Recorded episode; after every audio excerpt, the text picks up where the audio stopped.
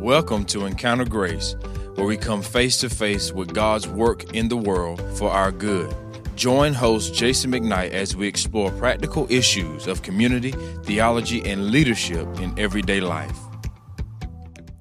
Welcome to Encounter Grace. We're glad you're here. I'm Jason McKnight. And in the last decade or two, one of the ways that our culture is growing in godliness, and you don't hear that every day, is this that we have learned about and are confronting the scourge of human trafficking. So, to talk about this today, I'm joined by Stockton Brown, a great friend of ours, an attorney here in Eastern North Carolina, who has a, a heart for God's rescue plan for folks who are being trafficked and who's taking real steps to walk into that plan. So, we're going to hear more about that today. Stockton, thank you for coming. Thanks so much for having me. It's great to be here. Well, welcome. Um, we're into 2021 and we've just come out of January, sort of Human Trafficking Awareness Month, and February 25th is the End It Movement Day that they're. So, we're going to talk about trafficking. Gary Haugen, who started International Justice Mission, said, uh, said nothing happens just because we're aware of modern day slavery, but nothing will ever happen until we're aware of it. So I think that's yeah. really good. So you're here to help us get aware of it Aww. and even maybe find out what we can do. What are we talking about? What is human trafficking? So it's the commercial exploitation of an individual by force, fraud, or coercion. and that's commonly through the means of exploitation is either forced labor trafficking or sex trafficking. Okay, forced labor or forced sex. Mm-hmm. Mm-hmm. Um, why do you think this is on our radar screen now as opposed to 40 years ago?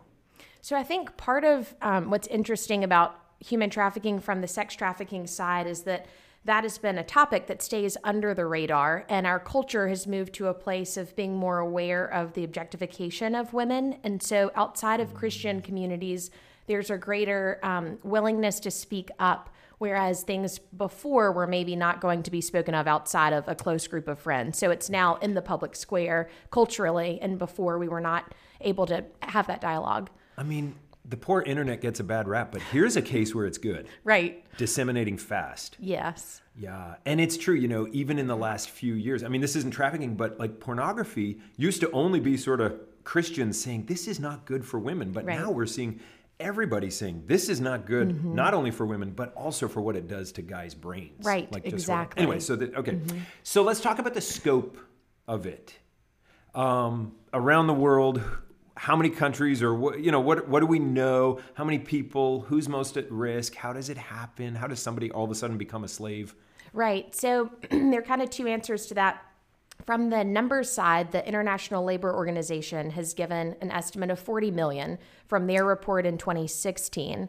Okay. The actual tracking of data is pretty difficult with trafficking because we're not always um, identifying the victims until later in time. Yeah, and there's so, not this this big database that everyone signs up. Hey, right, I'm trafficked. Right, yeah. and a lot of times that actually is a great point. A lot of times the person who's trafficked trafficked, especially in the United States, is not aware that they're trafficked. So the common mm. method in the US is that I mean, we have the movie Taken, yep. and we do have those cases where a person is is literally kidnapped. Mm-hmm. But often, a trafficker is going into a forum like the internet and portraying themselves as a person that's a, um, a boyfriend of a girl that's vulnerable.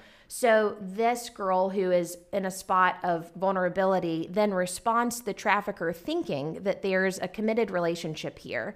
So after there's emotional dependence, then he'll say, "Oh, well, if you love me, you'll sleep with these people." Right. Well, that's when the commercial exploitation part comes in. Mm-hmm. So there's payment for this girl being, um, I guess another word would be prostituted. Mm-hmm. So the money goes back to the boyfriend, mm-hmm. and then he'll move into chemical dependency. So if the emotional dependency isn't strong enough to create that consistent dependence, there'll be, you know, meth, cocaine, right, um, right. heroin, whatever substances mm. will make her dependent on him to provide those for.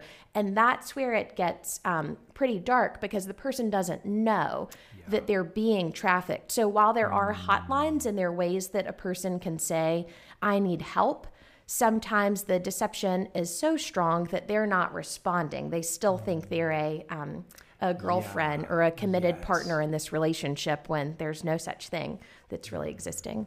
And that's so that's even in this country sex Right. Mm-hmm. trafficking. But how about overseas and labor trafficking? And you hear these horrible stories about children, you know, being forced in in different countries in Asia and stuff. Like Yes. So How does that forced, happen? forced labor trafficking is gaining a lot more attention because of um, retail and the clothing industry. And so there are brick kilns in India, there's the fishing industry in Ghana, um, cocoa plantations, tea plantations. These are spots around the world where while we may have an issue with um, low wages and wages that aren't fair for people who are employed in the States, there are spots abroad where these industries are depending on slaves, so they're not being paid, and they're they're um, bound to serve in that um, sector of the economy. bound to serve, aka slaves. Mm-hmm. Yes. I mean that's what it is. Yeah. Yeah. There you Yeah. go. Okay. Um, and how many countries? Do you know offhand? I mean, I, sh- I should have asked you this before. Like, i- is it like fifty countries in the so world, or yeah, the um, map from the U.S. State Department, the Trafficking in Persons Office, Mm-hmm. they um, rank the prevalency of a government's response to trafficking in these three different tiers, and it's across the globe. So Ah. the U.S., uh, like we've talked about, has trafficking, but there's a huge prevalence of trafficking in East Asia. Some of that is related to cultural acceptance of the practice that's based in history of certain countries and their um, their perspectives on um, on commercial sex, and so that is prevalent in East Asia. Um, trafficking through South America is also in forced labor trafficking, as well as in Africa. So there's really there's no part of the world that's untouched um, by human trafficking today. And we want to think we are. We want to think we live in a free society where there's rule of law and we we value super highly the individual and individual rights. But unfortunately, what we're learning is that even here there's human trafficking and and maybe not so much forced labor, but certainly forced sex. Yes. Which is which is super quiet. Um, I understand that, and, and maybe, like I've heard this, so maybe I'm wrong, but I understand that even that whole week or two around the Super Bowl in the city the Super Bowl is hosted actually becomes a super hotspot Right. for sex trafficking. Is that true, or is that someone? So, International Justice Mission doesn't um, definitively say that that is the you know most um, prevalent week of trafficking in the states because it's hard to say definitively yeah, what time is. But the thing we do know is that there's greater demand at that time, and so part of what is um, important with trafficking and being aware of it is that it thrives in darkness. So when we look at our nation's history, when we had um, the slave trade for cotton and for most of the American South, that was in plain sight. And so culturally, there was this divide of who accepted slavery and who didn't. With sex trafficking, it's much more under the radar for the people that are um, participating in it from the demand side, not from the trafficking side. Right. And so those networks are. Um, they thrive on anonymity in a large Yes. sense. And so when you have a gathering that you're going to and maybe you live and, you know, 10 hours away in a different state, then you can participate in trafficking under the radar at a Super Bowl when if you were in your own neighborhood, it may be harder. it, So that's the reason why a spot like the Super Bowl can become a hot spot for trafficking because of the anonymity of folks who may be participating in it. Wow, that's. I mean, it's hard. This is hard to think about. Let's um, let's press pause on the issue and let's talk about you for a little bit because you've had a heart for this in uh, for a long time in your life. You've spoken Yeah. about really being in middle school Mm-hmm. and and the Lord giving you a heart for this. Tell us a little bit about that story. Yeah, so I was in seventh grade opening the mail at my parents' house and had this newsletter from International Justice Mission. And there was a story of a girl that had been rescued. So she was um, in a brothel in India and she wrote on her brothel wall, um, when evil men advance against me to devour my flesh, even then will I be confident. And this was written on her wall, and she was rescued by IJM. And she said, The verse now that I live my life by is I sought the Lord, and he rescued me, and he delivered me from all my fears. Those who look to him are radiant, and their faces are never covered with shame. And I had just come to know Jesus a few months before. And so I read this story and I just said to myself, this is what I want to do. I want to speak up for people like this. And so that was really the spark um, that kind of started this um, path to law school and then um, to getting to advocate against trafficking. So, where did you grow up? So I grew up on a farm in Garysburg, North Carolina. That's um, like a town of less than a thousand. It's a couple hours north of Kinston. Wow, and um, and yeah, kind of up near uh, Roanoke. Yes, uh huh. Yeah, it's really close to Gaston, Roanoke. Rapids Yep. in the Lake Gaston area. We'd always go up there in the summer. It's super close to the Virginia line. Okay, Yeah. very good. And where did you go to undergrad? I was at Asbury University in Kentucky. Yeah. Um, it's a Christian liberal arts school and loved my time at Asbury. And that's really the spot that I started seeking the Lord about is law school definitely it. Because I had this seed planted in seventh grade, Yep. but a whole lot of years in between. And so I was coming to the end of law school or of college and um, was praying one day and said, Lord, I want to give this law school thing to you because I don't want to go this path unless you're calling me to it. Because there are a whole lot of reasons people go to law school, and I wanted to have a pure heart in going. Sure. And so I really just said, I'll give law school back if that's not the thing I'm supposed to do. And in that time of prayer and discernment and talking with um, a lady in, um, at Asbury that had meant a lot to me, I just realized this is a thing God's inviting me into to go with Him. So this is not going to be about me. Right, it hasn't right. been in so many ways. It's definitely had um, His call and His leading in the whole thing from the beginning. And then you went to law school. Yes. Which one? Regent, um, Regent University School of Law in Virginia Beach. Which is a Christian law school. Yep. And so that probably helped even form your desire to help the Yes. Lord or to be part of the Lord's work with uh, trafficking. It definitely did. And while you were in law school, you spent a summer internship in two places. One of them is Kinston, so that's kind of fun. So that's how we got to know you several Right. years ago. The other one is India. Tell us about that. So India was um, phenomenal. I was in Pune, which is a city of eight million, and we were um, identifying trafficking victims and rescuing them between Pune and Nagpur, which is at the very center of India. And in that summer, I spent some time with the social workers who were all Indian nationals and the most wonderful, delightful people with amazing hearts for the Lord.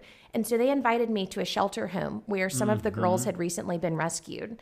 And I can still remember sitting on a rug with a group of girls, and Asha was translating, and she was asking um, one of the girls that went by Pinky to tell her story. And she said, I'm a dirty girl, hmm. and this is the work that I do. Oh. And it really, I mean, stuck with me for years because what I realized is she was brought out of slavery, but still had the mindset of being a sex slave. And this was a girl that was under, I mean, I know she was under 16 years old. She might have been under mm. 14 years old. Mm. And so part of why I have such a passion for human trafficking is that this is the story that I think we all have as being redeemed by the Lord, that we've been brought out of sin and into the light. And in that, there's this freedom that we're not just no longer slaves, but we're children of God and we're brought into his family. And no one's you know, stuck in the pit. We're redeemed from the pit and crowned with steadfast love and mercy. And that's um, my passion in addressing human trafficking is not just bringing these men and women and boys and girls out, but also into the family of God to realize who we really were made to be. Yeah.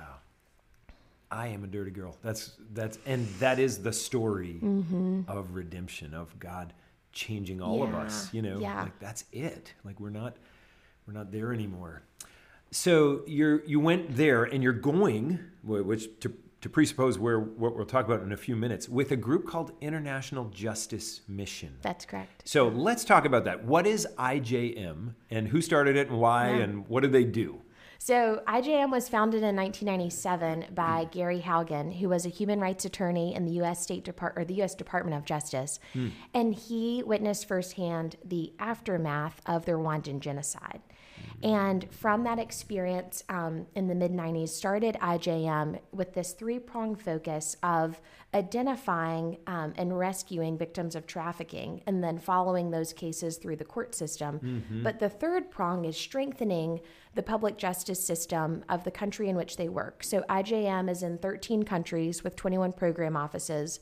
They're headquartered in the United States, but their field offices are all in these countries whose legal systems are being strengthened under the rule of law. And that just means well defined laws that are clearly applied as the means through which justice is achieved rather than brute force or personal whim. Mm-hmm. And so there are three prongs, like you just said. Like let's let's go over that again.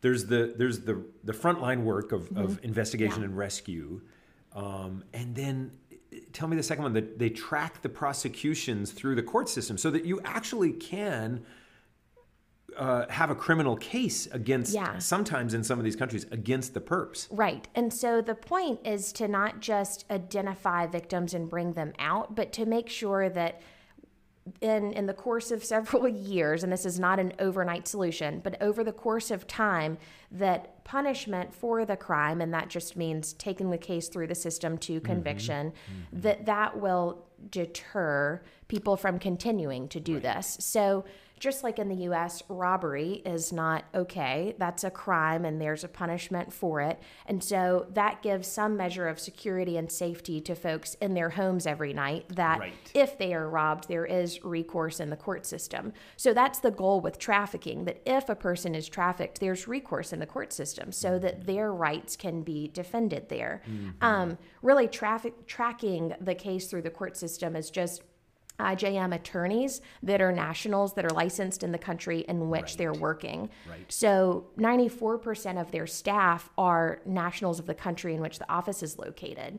So I'll be going um, with IJM from the states, but the vast majority of employees with IJM in each field office um, know the court system. Right. They're licensed there if they're a lawyer, and then they're culturally aware of the dynamics at play from growing up there and having lived their lives in that spot. Yeah. So you'll be there as a servant, really, Yeah, of, of what God's already doing there. Let's talk just for a minute about that third prong, strengthening the rule of law in a country. That sounds really good. It's got to be really hard. Yes. And what does it mean to have a strong rule of law? So what we um what we hope for, and I think what we're we've experienced the benefits of to some extent in the United States, is that the the powers um, that control who is incarcerated and who is free is dependent on a system of law that everyone agrees to. Um, That's historically where we've been. That through the um, through Congress and having the codification of law and then the courts that interpret it, we have this system where everyone adheres to um, certain laws being worth following. So honestly, the rule of law is really public trust in the mm-hmm. system that mm-hmm. these laws are going to be enforced in a way that every person's equal before the law. Now, while the U.S. has a history in this, we are far, far, far from perfect and actually living not in out heaven yet. right this system but the thing about the rule of law in the US that's different from other countries is that we have one the laws on the books but two the infrastructure. So that's state prosecutors it's federal public defenders they are judges that are aware of these laws and the way in which they should be applied. Um, we have the sentencing commission in federal court to make sure that there's some equality and consideration of the person behind the crime. So this infrastructure protects a person accused because while we want to say, okay, a, a trafficker should be convicted, every person accused is not necessarily guilty. So the presumption of innocence in the United States, that every person's presumed innocent until proven guilty, is really the bedrock that protects our rights in the court system. And that's important in um, strengthening the rule of law in other countries as well, that there's no um, assumed guilt based on Right. accusation. Just an accusation. Right. Oh, that's the death. And the, and the independence of the judiciary, I think, is Mm-hmm. a huge part of that strong rule of law culture. that- Yes. That, we want to see grow in more countries, and we want to keep renewing in our country. Right. you Yeah, that's a great I mean, when a, point. when a judge is on the take, it's the end. Mm-hmm. You know, and we've all seen examples of that. Sounds like IJM has really thought out well. Yeah. Not just that sweet little girl, Right. but everything, and it's a long game. Mm-hmm. Um, But it sounds like it's pretty effective, isn't it, in the in the work they do? Yeah, yeah, and they've seen that even in so IJM's um, primary mission is ending slavery, but they also address um, the rights of widows and the oppressed. So in Uganda, there's um, property grabbing where a widow is not allowed to own property after her husband dies. Oh, no. And so they have um, made significant strides in defending rights of widows in this context because the laws were on the books. They just weren't being enforced to protect these widows. And so some of this strengthening is really just um, training and equipping those who are already in the system of saying, hey, we've got this here. We just need to work with what we have. Right. So, yeah, in the course of, I guess, 1997 was the very start, IJM's made significant strides in, in helping these different legal systems strengthen.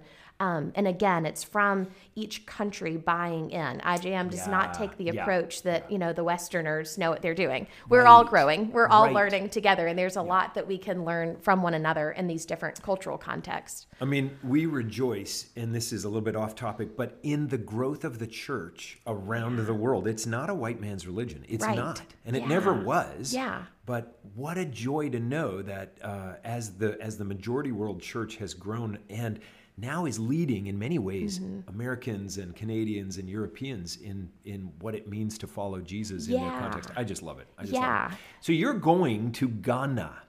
Where Yes. uh, in the world is Ghana, and what are you going to do there? So it's in West Africa, um, right beside Togo. Kind of if if you look at Africa as a question mark curve, it's kind of Uh-huh. right there on the Gulf of Guinea. Um, and I'll be working with International Justice Mission Mm-hmm. for the remainder of 2021. Um, they've targeted forced labor trafficking of kids onto Lake Volta in the fishing industry since Hmm. 2014, and they're researching expanding their mission in 2021. Okay. How many people live in Ghana? Is it like I forget? Is it small, big? I mean, yeah, I, am not sure of what the exact population is. The city that I'll be living in, Accra, is a city of two million, um, and then the the actual size of Ghana is about North and South Carolina combined, Geogra- roughly. geographically. Uh-huh. Okay, Yeah, so so we're probably talking ten or twelve million in right, the whole that country. sounds right. maybe. Oh, you know what? I did just remember. It's thirty million. Thirty That's million, how many 10 are or twelve. Yeah, okay, thirty million. everyone's in. across the capital, two Yeah. Mm-hmm. million or so there. Um, and you're going to be helping because they are. It's it's not so much sex trafficking, but it's forced labor, Yes. where they're they're pressing children into the fishing industry on Lake Volta. Yeah, kids specifically. Uh-huh. Yeah. Oh, that's terrible. Yeah, so the fishing industry is a local market. Um, and it's interesting because there's, um, while forced labor trafficking is obviously not okay, and there's understanding of that from a governmental standpoint as well in Ghana, but having kids work the lake is part of how um, it operates culturally. Sure. And so while there may be. Right. forced and who's family. Exactly. So while there may be a child that's eight years old that's working with his grandpa on the lake, and that's totally fine, Yeah. then you can also have a person who's eight years old that's been purchased to fish for this trafficker. And so that's what makes it a little bit sticky in terms of identifying who is a victim and who is not.